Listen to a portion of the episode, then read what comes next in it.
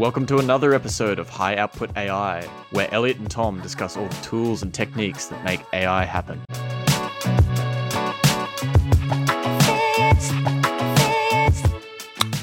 Oh, Ta-da. yeah, I, noise with your mouth. I uh, I got a bottle of wine upstairs, but I didn't crack it open for this. I'm still uh, still a bit sore from the old run this morning, and I figure I'm I'm off to the land of Nod if I have a little uh, little drink with this episode.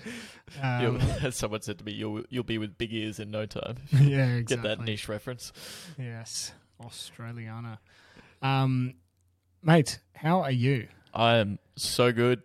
I don't have a run to do after this, so I'm so much more relaxed than last recording.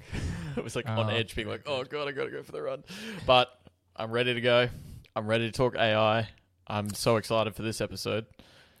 Yeah, I am keen as well. This is an interesting topic I've seen come up a few times. Um, we picked it as the question for this week uh, because I saw a post in Hacker News, uh, and I just want to start by just reading this comment. It was a comment on a random AI story, um, but I I think it really. Oh no! Let me just get it up. Classic Classic, classic. Okay, so uh, it was on a story from a leaked memo from Google that says basically we have no moat, uh, neither does OpenAI. Open source AI will be the future of all of this. Uh, to that, I strongly say we told you so. But this comment really stood out to me, uh, and it's by a user called uh, D A H Wolf. So Da if you Wolf. happen to be It's listening, Da Wolf. The Wolf, if you happen to be listening, thank you for putting this comment out there because it really solidified a lot of the thinking I've had recently. So, And we love a bit of group think around here. 100%. so, let me read this to you. Uh, the current paradigm is that AI is the destination, a product that you go to interact with. That is not at all how the masses are going to interact with AI in the near future. It's going to be seamlessly integrated into everyday software, into Office, Google Docs, the operating system on your phone, your graphics editor like Photoshop, every major web platform, search, image search, YouTube, and all the like. Since Google and the other big tech firms continue to control these billion user platforms, they have AI reach, even if they're temporarily behind in capability. They'll also find ways to integrate this where you don't have to directly pay for the capability, i.e., ads. OpenAI faces the existential risk, not Google. They'll catch up with what they have and reach a subsidy advantage. And it doesn't end there. This so called competition from open source is going to be free labor and winning ideas ported into Google's product on short notice. Thanks, open source. So, now a little bit of cheek there at the end around open source, but to summarize that into today's question, it is Will AI be a product like it is today with, say, ChatGPT, or is it going to be a feature of many, many products in the future? And I think this is a very interesting one to dive into. Absolutely. And what this did for me as well is I've been toying this around in my head for a couple of weeks. I've had a I've had a, one of our communal notes pages ready to go on this, and I just hadn't really hadn't really nailed it nailed it because it was part of the AI val- value chain. And one bit I was stuck on was what I called the consumer layer, and this just made it come clear to me as well. And so what we're going to do today is we're going to kind of botch these two ideas together of is, is AI a product or a feature and we're going to talk about the whole AI value chain because I think one thing we've talked about is that like AI is kind of nuanced. We say AI at the moment, everyone just thinks of OpenAI, they just think of Google, but there's a lot of different players that will, that are involved, and there's going to be even more involved when we fast forward ten years as well. So we're going to kind of mash these two together in some wonderful conversation today and explore this big question of is AI a product or a feature. So, Elliot, do you want to start us off with kind of giving us an overview of this idea of what a product or a feature is, uh, explained in current terms today?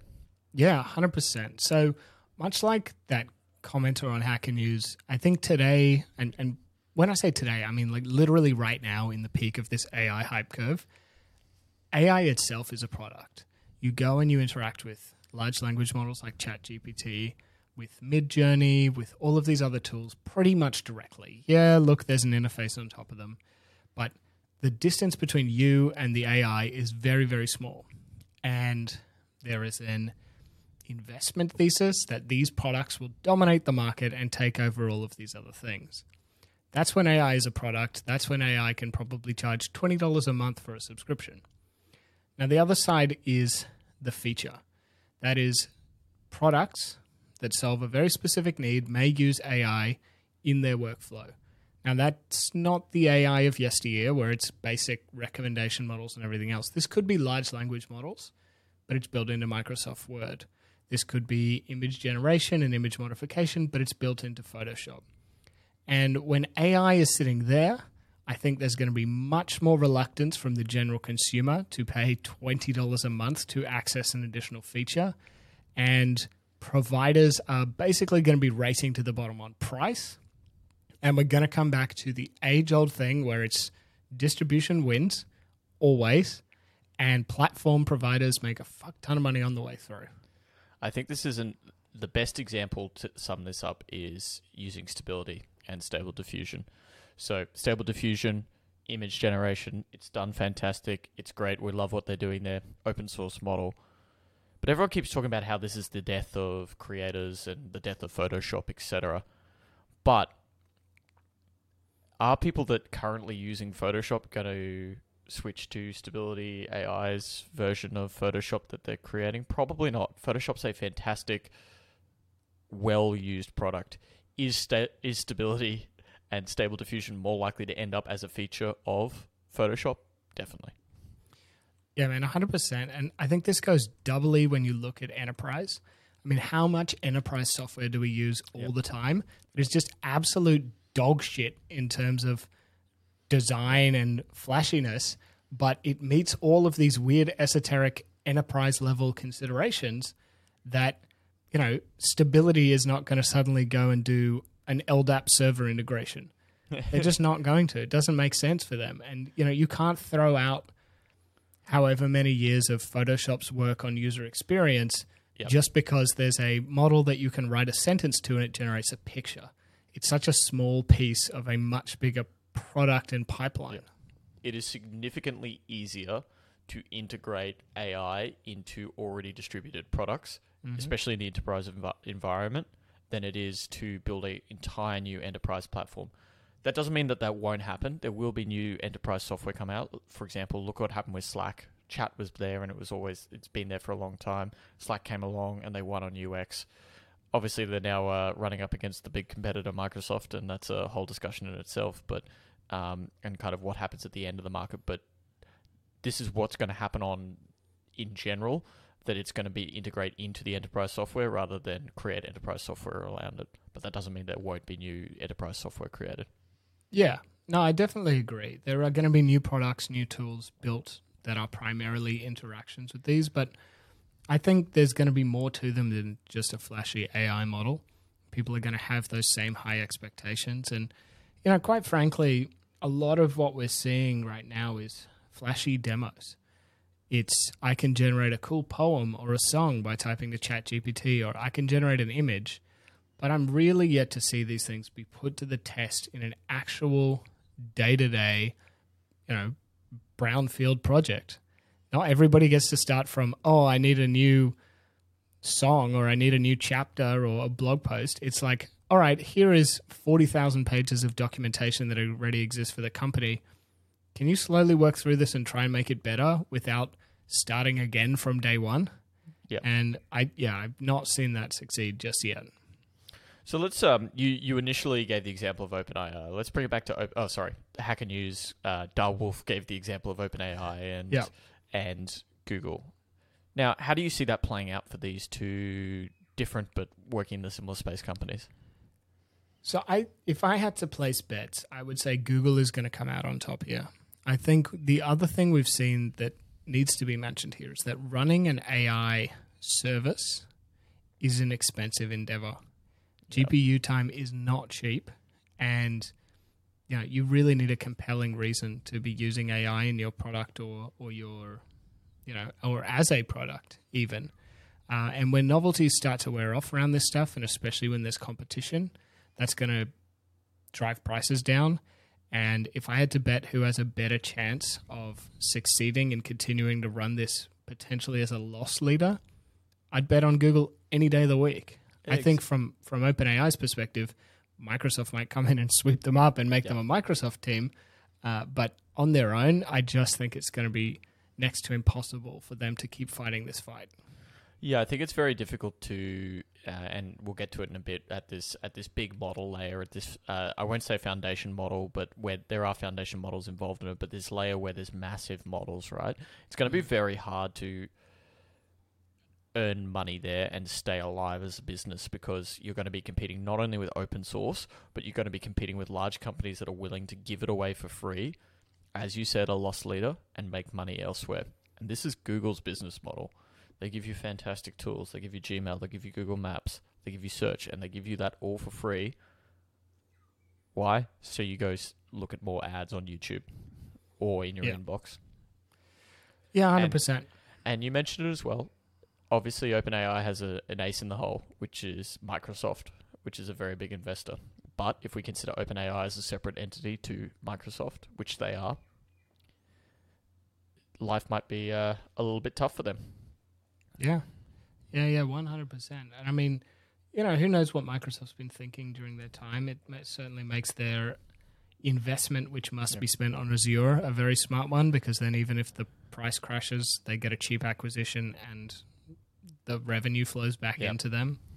Um, but yeah, we'll we'll see where that goes. You know, I don't want to dive too much into is OpenAI doomed. They've probably got a few legs underneath Yeah, them. no, they're, they're not doomed as well. Like, do we do we see challenge with- their current model? Yes. Are they doomed? Probably not. They're very well funded. They produce great AI at the end of the day, and they have a very very smart leadership team. I'm not sitting here thinking I'm smarter than Sam Altman. That's for sure. Uh, do we see challenges ahead? Yeah, absolutely. But yep, For sure. Yeah. For sure. Now tell me, um, I can see in the notes here you put a pretty extensive work through together on you've called Yeah. the AI value chain. So this has been something I've been thinking about a lot, um, both in the current state and the future state, and I've just called it the AI value chain, which is like, how do we get from, uh, if we think about, you know, making a widget, the equivalent of that, how do we get from stuff out of the ground through to product in people's hands? How do we, how does that look for AI? And I kind of came up with five steps um, in this value chain. And I want to spend time on the lower end of it, so the one that's closer to the consumer rather than further away from it um, and tie it back to what we just talked about with this idea that things will become features and given away for free rather than a product in itself. So, the first layer is the hardware layer. So, these are the chips. We've got the GPUs. The second layer is the infrastructure layer. So, these are the people that own the chips and provide access to them. The third is what I've called the massive model layer. So these are the big both foundation models and other massive models that are that other AI is built on top of. The next layer is what I've called the application model layer. And then the final layer is the consumer layer. So those five steps there. I'm just gonna like quickly get into the idea of the the first two because they're pretty they're pretty simple and I don't think too many people will disagree with me on that. So as I said, the hardware layer, these are the chips manufacturers. These are the Nvidias, the AMDs of the world, and I think we'll see a few more pop up in the space for a couple of different reasons, such as one is the Critical Technologies Act, and then the second reason as well is we there's so much focus on the space and there's so much interest in the space that we'll probably see some breakthrough technologies come out of here in the next few years, and with that, new companies. Um, the infrastructure la- layer are the people who own the chips and provide access to it. So that's the AWSs, the Azures, the Google Clouds of the world. Um, they their business is owning this stuff and giving it to you, and kind of just charging a fee for that uh, for that ability. They're kind of like almost like the part they own they own the power lines equivalent. Um, So, I mean, on this, just to make sure we're on the same page, if you had a provider that, let's say they ran an AI platform, not model specific, but hey, give us your model, we'll run it. And underneath that, it might be AWS or, or Google hmm. Cloud. Are you putting them in this layer as well? no, I'm not. no, I'm not. They're in the they're in the one above, which is the massive model layer or the application model. So at the moment, we actually have no AI. There has been zero AI made it when we're at. So this is just AWS, and they go, hey, we have GPUs available for whoever wants them. That's where we're at. Mm-hmm. The next layer are the core and the foundation models. So these are the GPTs. These are the stable diffusions. They're the llamas, OpenAI, OpenAI, Meta, Anthropic. They play at this space. They're building big, friggin' massive models. Obviously, there's an overlap between the infrastructure layer and the massive models. So Google creates massive models, but they also own some of the infrastructure as well. But we'll just uh, someone like Anthropic who doesn't own GPUs doesn't play in the infrastructure layer. Does that does that answer your question from before? Yeah, yeah, and I think we're. I mean, there's probably a bunch that blur these lines. right? Yeah, yeah. You know, this is like- uh, all a spectrum. Yes, there Yeah. is- There's going to be people that break. There's going to be rules broken every single one of them. Yeah. Um. Okay. Uh, and we'll jump into like why I think some companies will be successful. What will make them successful in each of these layers. The next layer I've put on top of this is the application model. And I think it's important to distinguish this between the massive models. And the reason is is that at the application model, at the end of the day, you have created AI, but I don't think AI is your complete secret source. I don't think it's your sole reason to exist. Um, I'd say this layer plays both. It, this is probably the most gray area where it plays into the massive model and into the consumer layer, which we'll talk about next. They're having some aspects of both, but it would generally mean that you have created some AI, but it's not a massive model that's like impactful in the way that a, an LLM is, or you've fine tuned on top of one of these massive models in some way. Um, and generally, you have some consumer interaction. And I think these would mainly be very vertically specific, generally B2B businesses. So I think Harvey AI, Jasper AI, and Zapier are kind of good examples of these companies where they have AI, but it's not as massive as something like uh, GPT-4 or Llama is. Now the next layer, and this is what our friend from Hacker News helped me like get my head around, is like called the consumer layer. And this is like the layer that's absolutely focused in uh, putting AI capability in front of individuals and making it part of everyday life. I'm think th- think like Siri, right? Think like having your own personal uh, assistant. There's going to be a number, and I think what's funny about this is that there's going to be heaps and heaps of application model companies out there. There's going to be heaps of Harvey AIs. There's going to he- be heaps of Jaspers. But I think when we go one layer deeper towards the consumer, well, there's going to be actually not that many, because I think we're in the world where we're that they're going to be giving these away for free because it's almost commoditized AI. Personal assistant AIs are going to be a dime a dozen in a couple of years. We're already seeing uh, search engines, new search engines popping up left, right, and center, such as Perplexity and things like that. And at the end of the day, it's going to come down to like whether you use a Pixel or an iPhone, or whether you use Windows or Mac. Um, and it there'll be things that determine that preference for you. But I think this is where big tech is going to be like really battling it out at this layer. And so they're kind of almost going to be like big tech's going to be in the massive model layer and they're going to be in the consumer layer. And it's going to be things like giving away AI free to the consumer. So those are kind of the five layers. Um, and I think the dynamics of these this chain is that it kind of is like a like a little like a little bonbon, right? Like it's really thin in terms of number of players at the top end. There's not going to be that many Nvidias or AMDs because it's just so expensive to do, and you need Mhm. massive scale. There's going to be a few more infrastructure players, so get the curve gets a little bit fatter, and then we're going to get to this like massive model and application. Uh, there's going to be more at the massive model level, especially as open source projects come out. And then we're going to get to the application model layer, and it's going to be massive. There's going to be thousands of these companies. We've like every every week there's ten that are raising money at the moment at this application level. And then when we come back to this consumer layer, so we're at this give it away for free, get make make AI a feature. It's gonna be it's gonna be small once again. It's gonna like thin out. So it's almost like this like like bonbon esque uh, bonbon esque. Hmm. That's Um, interesting. I mean, do you think this value chain includes all the cases where AI is there, but it's not like it kind of just blurs into the background eventually? You know, like you use Yeah. some stuff and it's got AI in it, and you just don't think about the fact that it's AI in it. Like, I don't know, Spotify makes you a playlist, yeah, and there's probably some really advanced AI doing that, but you don't think, oh, yeah, AI playlist. You're like, Yep, cool playlist. Yeah, yeah. And I've, I was trying to think about this as well. Where do the companies fit where they have AI in the back end, but you don't actually friggin' see it? Like, where does where does like where does YouTube fit on? If you take YouTube out of Google, right? They've got AI. They've got AI working on the algorithm that suggests you content. They've got AI Mm. working on how to best deliver. Where do where do they fit on this? And I think they're kind of in this like application consumery world almost, but yeah, I'm not sure exactly where these like fade into the fade into the distance AI is, but my feeling is that it's going to be there's ones where you don't see AI is probably going to be more at the cons- they're going to fit more in the consumer Mm. because they're essentially giving AI for free and it's making it part it's making making it a product feature, not making it the product. Yeah, definitely. And I think, you know, when AI is not front and center and when there's business models that involve giving away AI for free, that to me puts massive downward price pressure on Yep. everybody below this consumer layer in the value chain. Yeah. I agree with that. So I thought what we could jump into here is that like kind of how I see these different layers, especially the bottom end, so the massive models, the applications and the consumer and like what are the kind of dynamics going to play out there? Um, hardware I've already mentioned, which is like it's like the competitive advantage in this space is just scale. So like Nvidia and AMD, like they've got massive distribute, they've got massive scale already. So it'll come down to like cost per dollar of compute.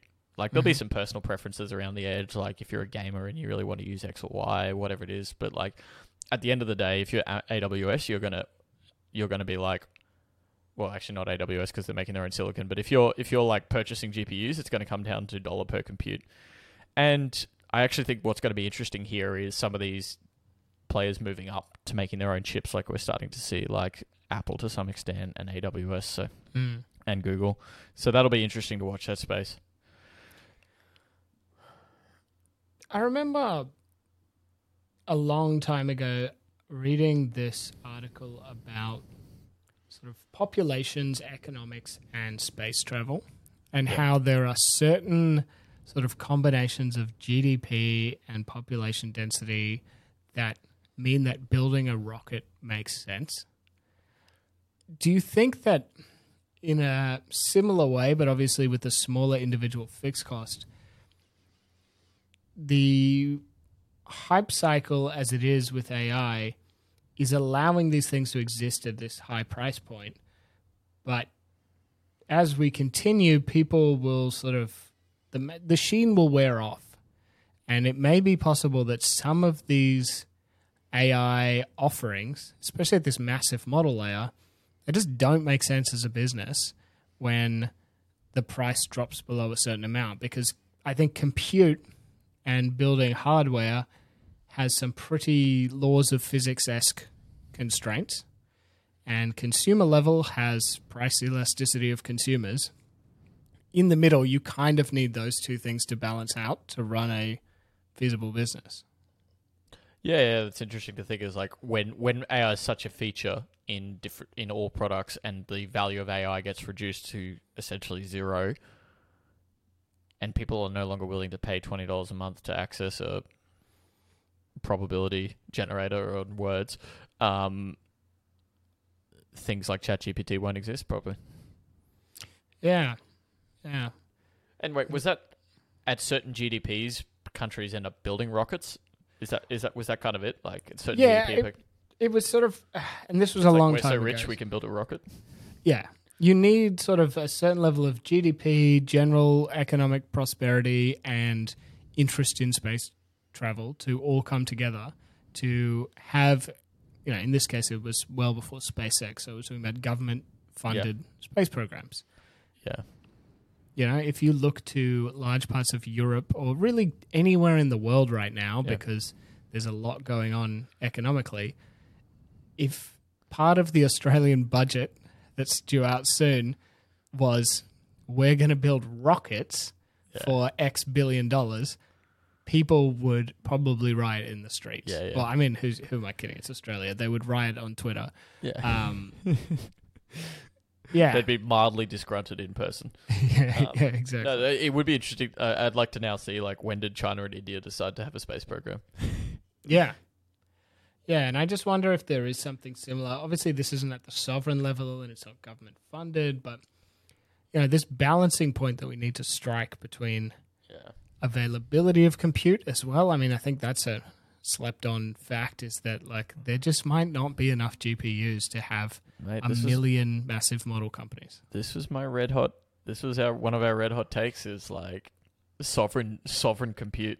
Yeah. Yeah. Anyway, so we've got the hardware layer, um, and with the competitive advantage of scale there, AMD, Nvidia doing pretty well. There's going to be some major tech breakthrough in somewhere, or Mhm. like that's going to pop up, or like some niche chip manufacturer that has a very specific application. Like for who knows, like fucking Tesla might decide to like start manufacturing chips for all we know with what they're doing with Dojo. Um, yes, um, and they like to flex at how good at manufacturing they are, so they might do something like that. But you know, there'll be a few pop up here and there. But at the end of the day, and there'll be people going back up the chain like AWS and Apple. But at the end of the day, it'll probably come down to cost per compute. Um, Mhm. Infrastructure layer, so which is our AWSs of the world and the Googles, and obviously all these things overlap. And AWS is part of Amazon, and they'll be playing in other parts of it. But uh, we kind of already know who the players are and who they're going to be. It's going to be AWS. It's going to be Azure. It's going to be Google Cloud. I think there's going to be a few uh, new companies that pop up around, like Snowflake did with cloud compute. Like it popped up out of nowhere and became a very valuable company because it solved a very, very specific problem that AWS and Google Cloud wasn't addressing. So that'll be interesting to see when there's like some very specific companies that pop up providing this. Um, then, uh, but at the end, uh, once again, this is going to come down to like your ability to average your fixed costs over many, many, many customers. So scale, because this is a fixed cost business. Like, sure, there's a bit of variable cost in running of these things and stuff like that, but like the hardware is one of the biggest, and building the building of the centers is one of the biggest costs of of this. Um, then moving into the massive model layer, and I just really think that the secret sauce here is going to be scale. And by scale, I mean, do you have the capability to make something massive and do a massive investment? And that would be a massive investment in engineers, a massive investment in compute, um, and just basically, do you have enough resources to fund it? Um, and there's two models to do that, which is the open source way, which will be free labor by a very, very dedicated group or it's going to be by someone that might be like big tech, which has lots of money, lots of engineers, lots of compute available, Mm-hmm. and willing to invest. A and I think if you're not in open source, the only thing that makes you going to be able to play in this massive model space and make GPT fours equivalents and things like that is you invest a lot here. You might be able to make a little bit of money in the models through B2B contracts with people building on top. But really, you're just going to basically be giving them away for free with the ability to make money somewhere else. And so I think these like, sure, they're gonna there there will I think there will not be that many players in the massive model, and there will be a lot of power in these companies. But it's not because their AI is so magical and so good.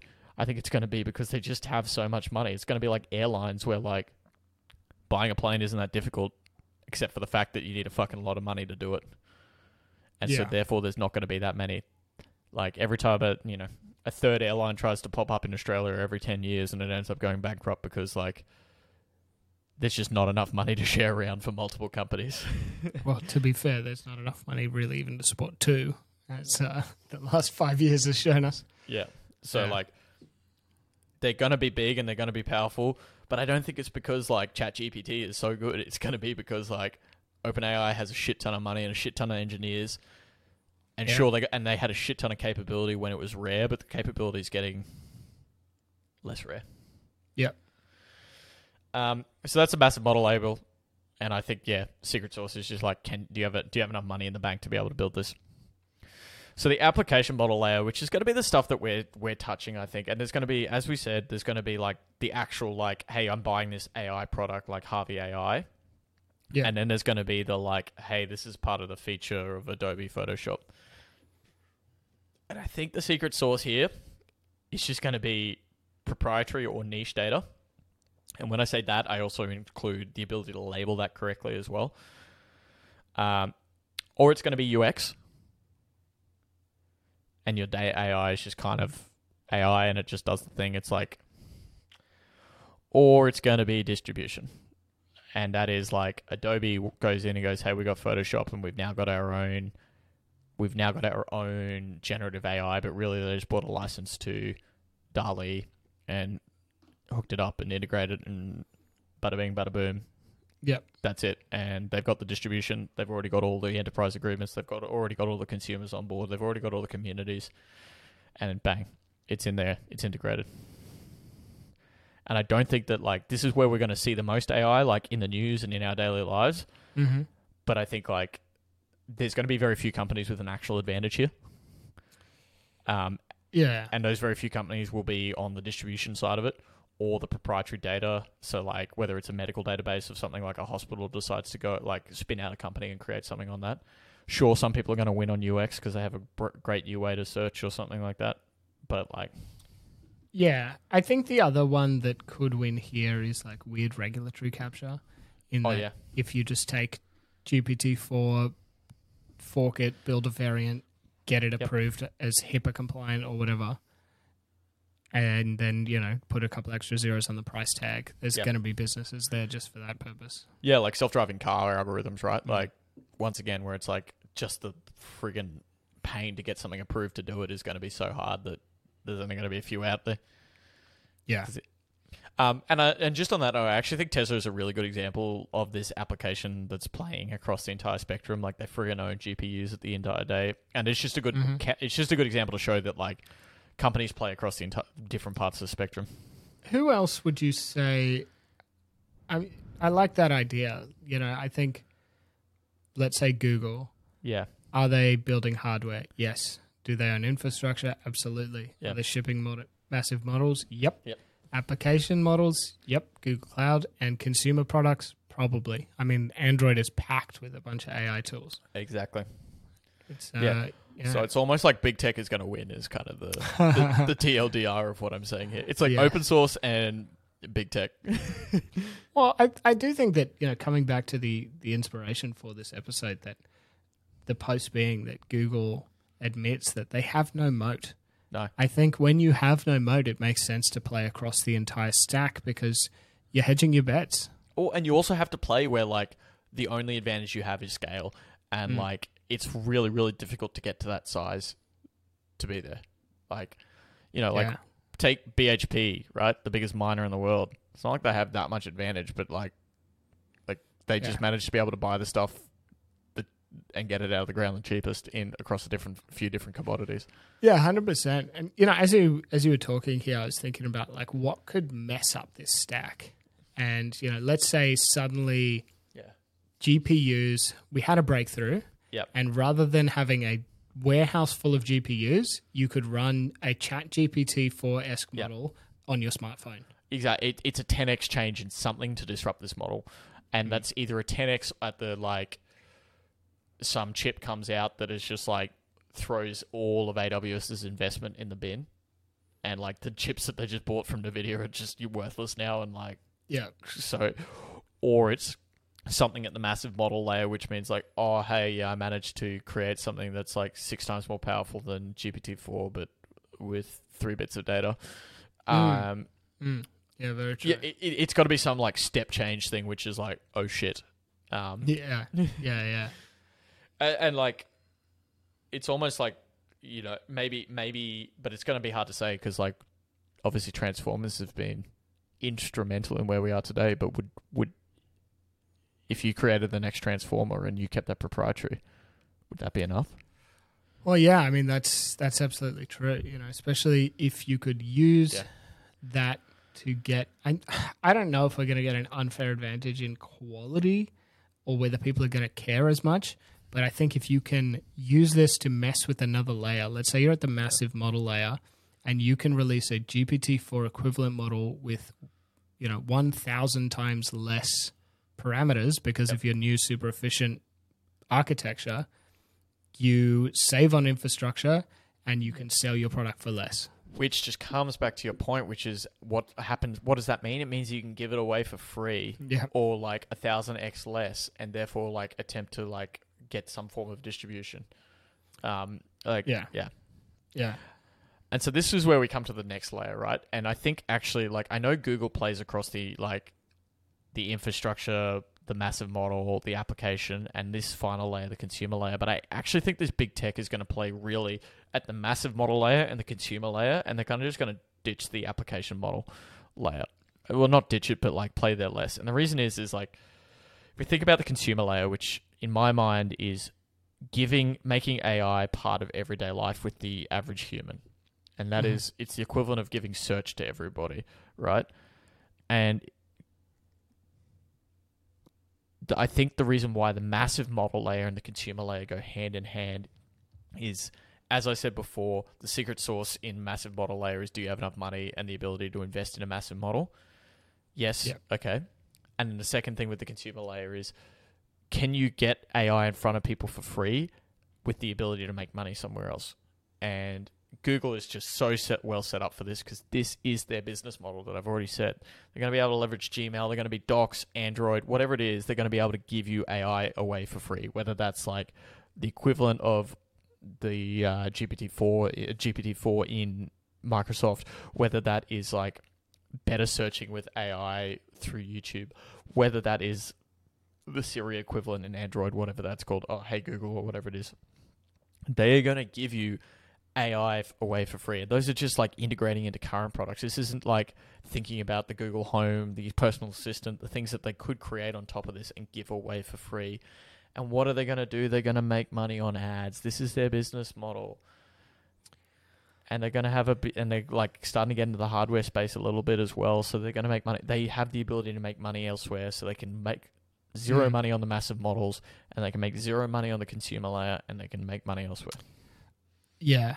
And I, I really think this is so important and what gets missed a lot. You know, we look at, say, Perplexity Yeah. as an alternative um, search engine. Are you going to pay 10 bucks a month for a new search engine? No. When like I am not I am not going to be able to tell the difference. Yeah. They might like it's going to be sorry, it's going to be so hard for them for me and you who know this space to be able to tell the difference between their search engine and Google's. Yeah, and that, and that's it. And you know, even if you or I, who maybe are a bit more tech aware and maybe a bit more privacy focused, and would pay not to have all of our data sold to an advertising company, you know, we might pay ten bucks a month. Is my mum going to pay ten bucks a month? You know, I, it's it, people out there who just don't care Yeah, about yeah. that sort of thing going to pay. No way. I'm still trying to get my parents away from like writing down their passwords like on their phone. Yeah. Um, yeah, I think this this will be such a battle, and yeah, I think you know all of these models that have done really well have done really well because they have a free version. Yeah, Yep. you might be able to work freemium and get a few people paying for some reason for the extra features, but again, you know, if if I think about almost everyone I know, myself included, if there was AI in Google search that after 10 AI searches said, we're just going to revert back to normal Google search unless you pay $10 a month, you best believe I'll just keep using normal Google search because I'm yet to see a use case where it really matters that much that I would pay it. I got enough subscriptions. So let's um what I thought would be interesting here is we've talked about Google a lot is to run through this big tech and think about how they're going to be how how how well set up they are at the consumer layer, okay, which is getting Yep. AI in front of the everyday person, giving it away for free and making money elsewhere. So I'm going to give you a few few names and you give Mhm. me your thoughts. Don't Yep. cheat and look at my notes. All right, deal. Apple. I think Apple Apple to me is the biggest enigma in this space in that they don't have a cloud platform. They're not they're really only playing at well, depends how wide we want these definitions, but they're really playing at like potentially application model layer and above. Yep. Um For I think- we think we think. Yeah. This is the other thing is we don't know, right? Like, yeah, yeah. Look, so as- as of as of what you can pay Apple money for today, Yep. it's application model layer and above. You can get into the Apple ecosystem and use some of their tools, and then you Yep. can build consumer products. You can't pay Apple to, you know, run on their Apple cloud infrastructure, really. So I think Yeah. if they're doing it for their own product sales, there's a lot of potential there. They've Yeah. always been about sort of like seamless end to end um, builds on stuff. You know, your watch talks to your phone, talks to your laptop, talks to Yeah. everything else. There's potential at the consumer layer. Um, yeah, I don't know where that's going to land. I'd put that- that. Yeah, I'd roll the dice on them. I like. Yeah. yeah. I think they're pretty well set up. And if you think about Apple, is like you think Apple, you think good UX, right? Like pretty Yeah. seamless. Can buy a phone and give it to grandma, right? Like I think they're pretty in a good position to just keep that UX flywheel going. I don't think like Siri will get better and better, but I don't think we're going to see like them bring out a whole new AI product. But I think it's going to make their current features better. So like you know, like I keep getting suggestions every day with photos and stuff like that. That's going to get better. There's going to be auto editing on photos. There's going to be, uh, you know, like pushing me more towards Apple Music and Apple TV and things like that. Like, so I think they're pretty well set up to like keep to use AI to keep the UX, uh, the UX uh, flywheel spinning. Yeah. Although, you know, a very real example of where they may be falling behind. I was at dinner with my mum the other day, uh, my mum and my sister, and I have a dog and my sister has a dog. And my mum loves both our dogs and takes a lot of photos of them. And we were looking through Apple Photos because she was like, Oh, I've got these pictures that I wanted to show you of your dog from years ago. And I was like, Oh, mum, just search dog Yeah. it'll come up. And she searched dog, and it did in fact return a bunch of photos of dogs, but only my dog. And Hmm. when because that was the dog she was looking for, my mum was suddenly like, "Wow, this is awesome." And then we are like, "Cool, let's get some of my sister's dog." And we just could not find a combination of keywords that would show the other dog, despite being tons of photos in there Yeah. and I just thought that was such an interesting thing where like you can get you know both myself and my mum were impressed a little spellbound by how well that worked and then it was instantly shattered because it was like cool that worked but also it's now frustratingly difficult to you know get pictures of my sister's dog Yeah. So I think Apple's they're in a great spot to keep this UX thing going, but this is just to the whole point of this, which is AI is a feature, not a product for Apple. They're still going to sell more phones and watches. 100% 100% even Siri which is a pretty much an AI assistant is Yeah. a feature Yeah. Microsoft. I think they're pretty well set to compete with Google. They Yeah. have hardware, they have infrastructure, massive models, application layer, consumer products. Yep. Yeah.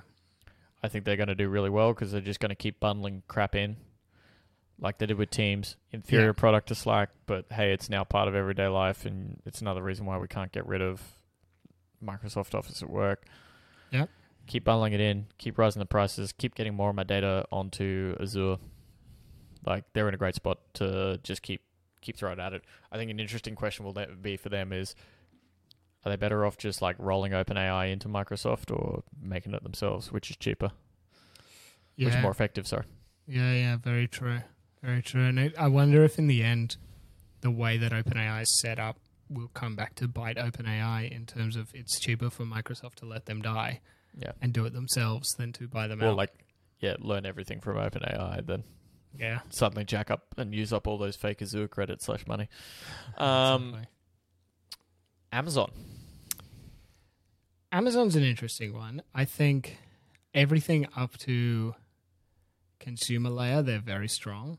Yep. Consumer layer, don't get me wrong, like Amazon.com and even even Amazon Prime, like the the Prime Video to a certain extent, quality quality Yeah. products. Um, Twitch, I guess, is another one that's that's sort of slept on, but they're really not doing a great job of running Twitch. Um, yeah, I think they sit down the the bottom layers. I think if I had to bet on which cloud provider that sort of plays at the bottom of that stack, well, I guess I, I'm talking just so we're using the same terminology. To me, the bottom is like hardware, Yeah. and consumer is at the top. So, Yeah. if we're Just betting say on hardware layer. yeah, who's winning down near the hardware layer? I'd I'd put Amazon above Google. Yep. Whereas Google, I think, will win at the consumer layer more than Amazon will. Yeah, I, I really couldn't think of what Amazon would be doing that I would see that I would see or notice. Like you notice the dog example with Apple, and I think that you'll notice a few things there where it's a feature. Whereas like I think Amazon will be a lot of I'll call it back office AI. So like basically helping to reduce staff or like you know basically like keep chipping away at that big fixed cost layer within Amazon. Mm-hmm. I also think though that they could do something completely dark horse, like with Amazon Studios, start producing stuff that's like thirty percent AI generated or something that like you know Yeah. to help reduce like help churn out content, things like that. So Yeah. I don't know. I, I actually put Amazon more as a dark horse in my head than than Apple. Um because they've also got Alexa and stuff like that, which is interesting. So they do have that like actual AI interface with human beings. Before we know it, like the little robo vacuum cleaner thing that they bought could just be like AI generated. Yeah, Yeah. Yeah. Yeah. Anyway, I, I think Amazon like, I think they're gonna yeah, as you said, play up at the, uh, play play down, play at the hardware layer, Yeah. the hardware and Yeah. infrastructure layer, and they're going to be massive there. Um, uh, especially, and I think they might be the ones, the first interesting ones to go out and like start building their own silicon. And the reason is, is they don't have hardware, and it's somewhere that the other guys aren't playing, and they've always wanted to have their own hardware. Same with Meta. Like they tried, they managed to do it with the Kindle, but they tried to release a tablet that failed miserably. Blah blah blah. So I thought if they wanted to like own some physical stuff, they might actually go that way. But yeah. And moving on, Meta. Mm. To me, Meta feels. Yeah, they're a weird one too. Like, sure, they have a bunch of products, but when we think about their products like Instagram and Facebook and WhatsApp, I don't think there's any AI features that would get me posting on Facebook again. Um, on the other hand, like they do own a lot of hardware and infrastructure. Like they could end up moving more towards being a sort of provisional layer for other things. I don't know. I feel like Meta, but Meta. Just feel like they're in a weird spot. Like the very fact that they're called Meta because Metaverse was hot like two years ago, and now they're all in on AI. Like, I don't know. There's a lot of smart people there, but they don't seem to be doing as well. I think yeah. I reckon Google Google or Microsoft will most likely end up as the I'll say the winner.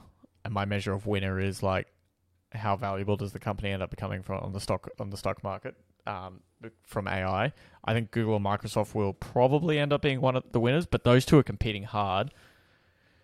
Google is also, I think, competing the most. It's competing directly with Microsoft, and it's also Mhm. competing directly with Apple.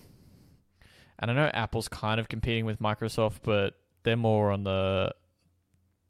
They're not as much because like Microsoft's bread and butter is like B two B enterprise software for offices. So I feel like Google is like suffering the most competitive pressure on both fronts. But I think Google and Microsoft could be the winner. But then again, I would put like Dark Horse Amazon could just like crush everyone without us knowing it.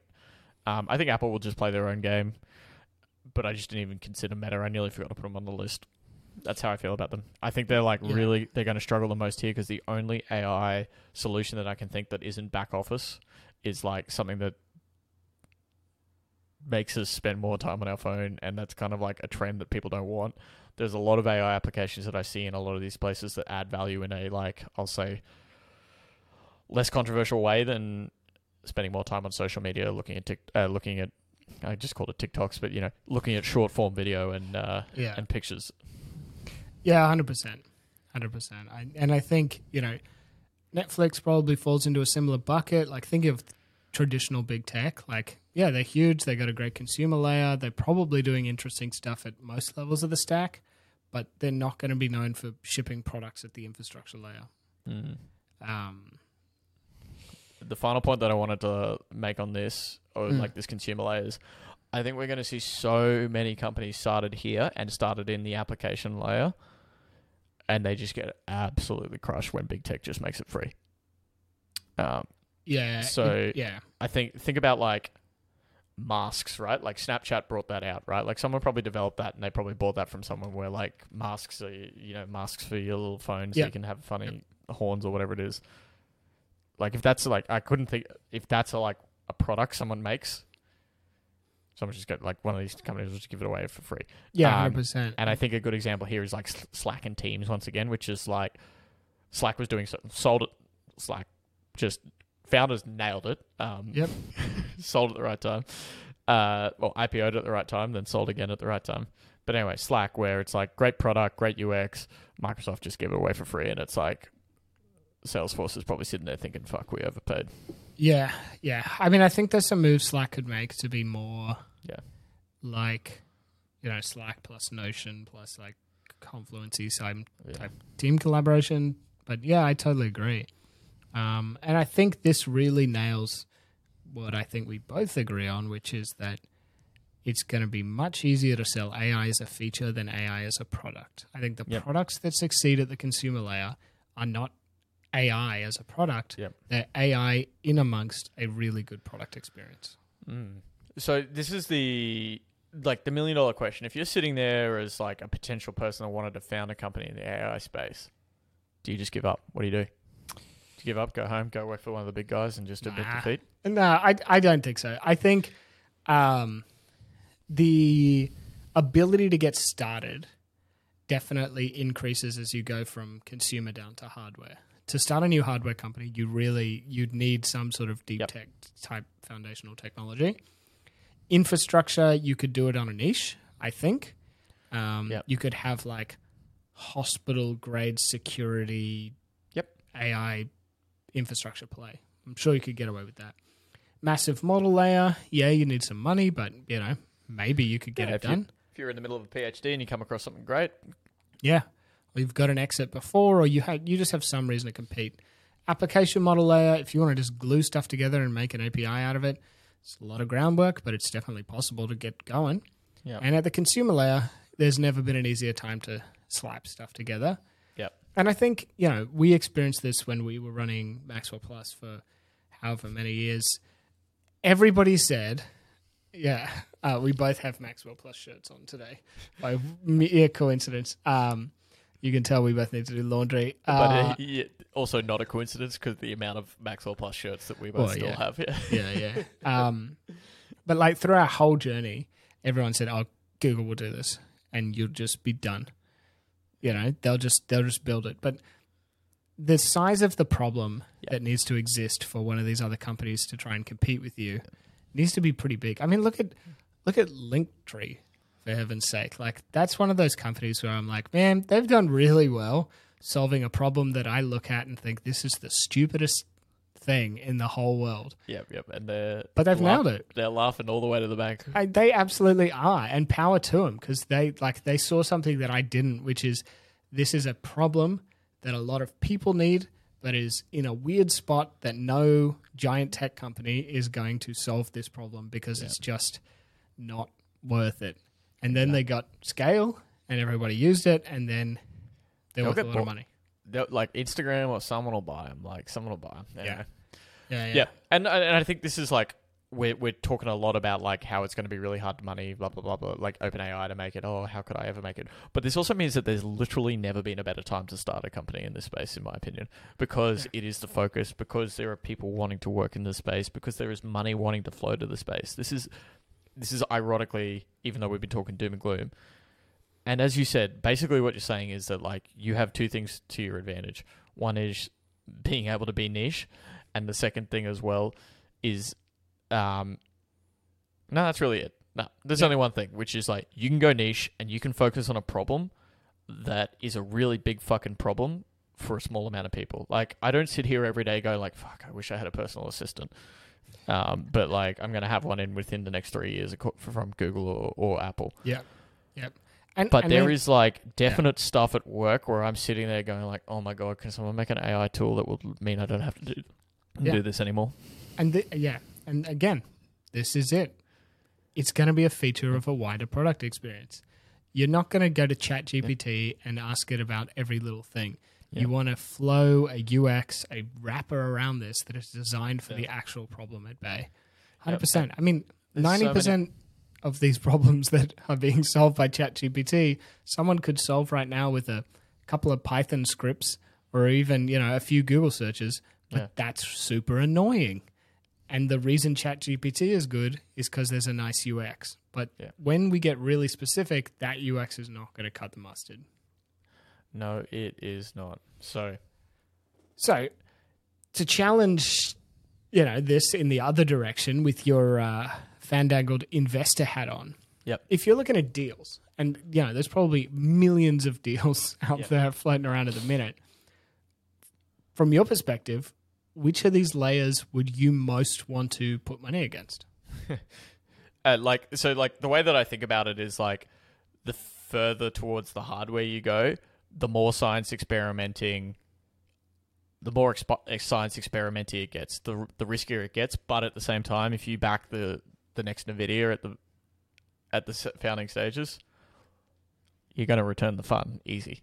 Like Yeah. that's uh yeah. So there's that there's, there's there's that dynamic, right? Like where there's you would literally play at every end of the spectrum, but you're just sitting there with the risk and the ward, and like the risk to me comes down to like how likely are you able to nail what I think is the important features in each of these, which I kind of rattled off. So, for example, like, uh, uh, for example, like at the secret, at, at the application layer, I would be asking the questions of like, do you have some form of proprietary data in some niche space, or do you have the UX, or do you have the distribution? It's unlikely to be the distribution if you're talking to me for investment. But like, if you have like some form of niche data and the capability to turn that into something, and I can sit there and go like, actually, you know what? Someone, someone like Google's not going to turn around and do this tomorrow, or like, oh, actually, you know what? Someone who doesn't know how to develop AI, who's an incumbent in this space, would like to purchase that in a few years' time. Absolutely, like in reality, like I'm probably going to see more application and more consumer layers come across my desk than I am hardware. But at the um, you you would look at every end of the spectrum and just be juggling that risk reward. That is a very uh, Boring answer. investor-esque answer. Yeah. Yeah, Cheering from the sidelines for all layers in the stack. yeah, yeah, yeah. yeah. No, Just- fair call. yeah. Fair call. I mean, that is always the answer. I Well, think. where would you uh, putting your uh, product hat on, putting your AI hat on? Where would you? I'm trying to uh, like say where would you go start something, or where would you? Yeah, where would or where would you be interested to like throw ten grand at a company at the angel stage? application model layer. Yeah. I think. I think the chances of me stumbling across a hardware or infrastructure winner are pretty low, and them Yeah. needing ten grand for me is pretty low. I think that massive models is played out, and it's really going to be damn hard to compete. I think consumer layer, it's hard to make the right bet. There's too many of them. To me, the application model layer with a smart pitch of we're going to do this for healthcare or legal or finance and provide APIs for really boring shit that Yeah, massive model people don't want to provide and consumer layers don't want to build themselves. yeah. I reckon that's that's the ticket. Yeah, and I even think like, and I know you, and I know I'm not correcting you here because you probably mean this. You were being brief for our listeners, but I think it's like not even as niche as like it's more niche than law. It's like we are here to get rid of conveyancing of properties during the purchasing process, and that is our AI, and that's where we're starting. And if we nail that, we'll build up a database. And we'll build up a well-labeled database at that that we can then turn into whatever other legal aspects there are of buying a house or whatever it is. Yeah. Yeah, So- yeah. Absolutely. Like there's a company in Australia this week that raised money and they're like seven million dollars, and they basically just do online wills, and then they built a bunch of features around that as well. Yep, Yep. absolutely. They got like two hundred thousand customers, crushing it. We'll Good plug your pest and building report into an AI and pull out red flags. That's Abs- all we do.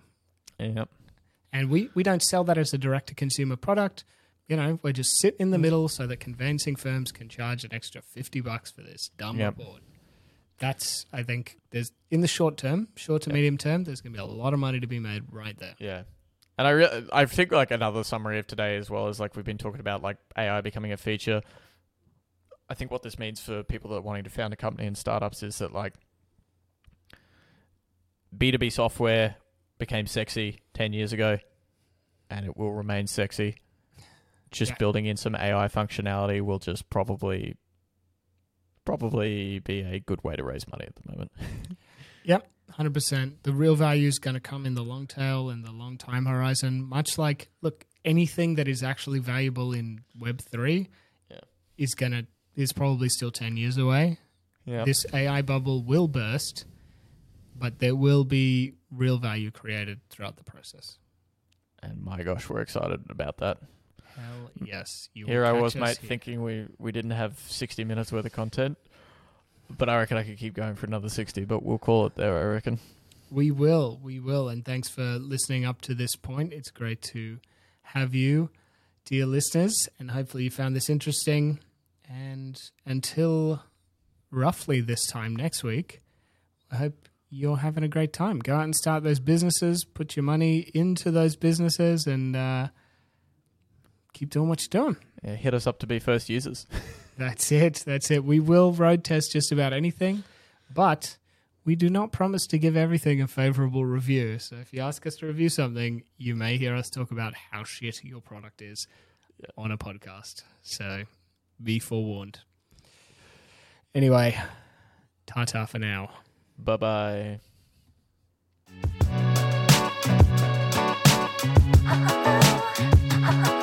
Thanks for listening to another episode. If you're liking this content, make sure you subscribe and like so we keep on going. And if you have any questions, make sure you hit us up on Twitter, join our Discord, or leave them in the comments below. Thanks again.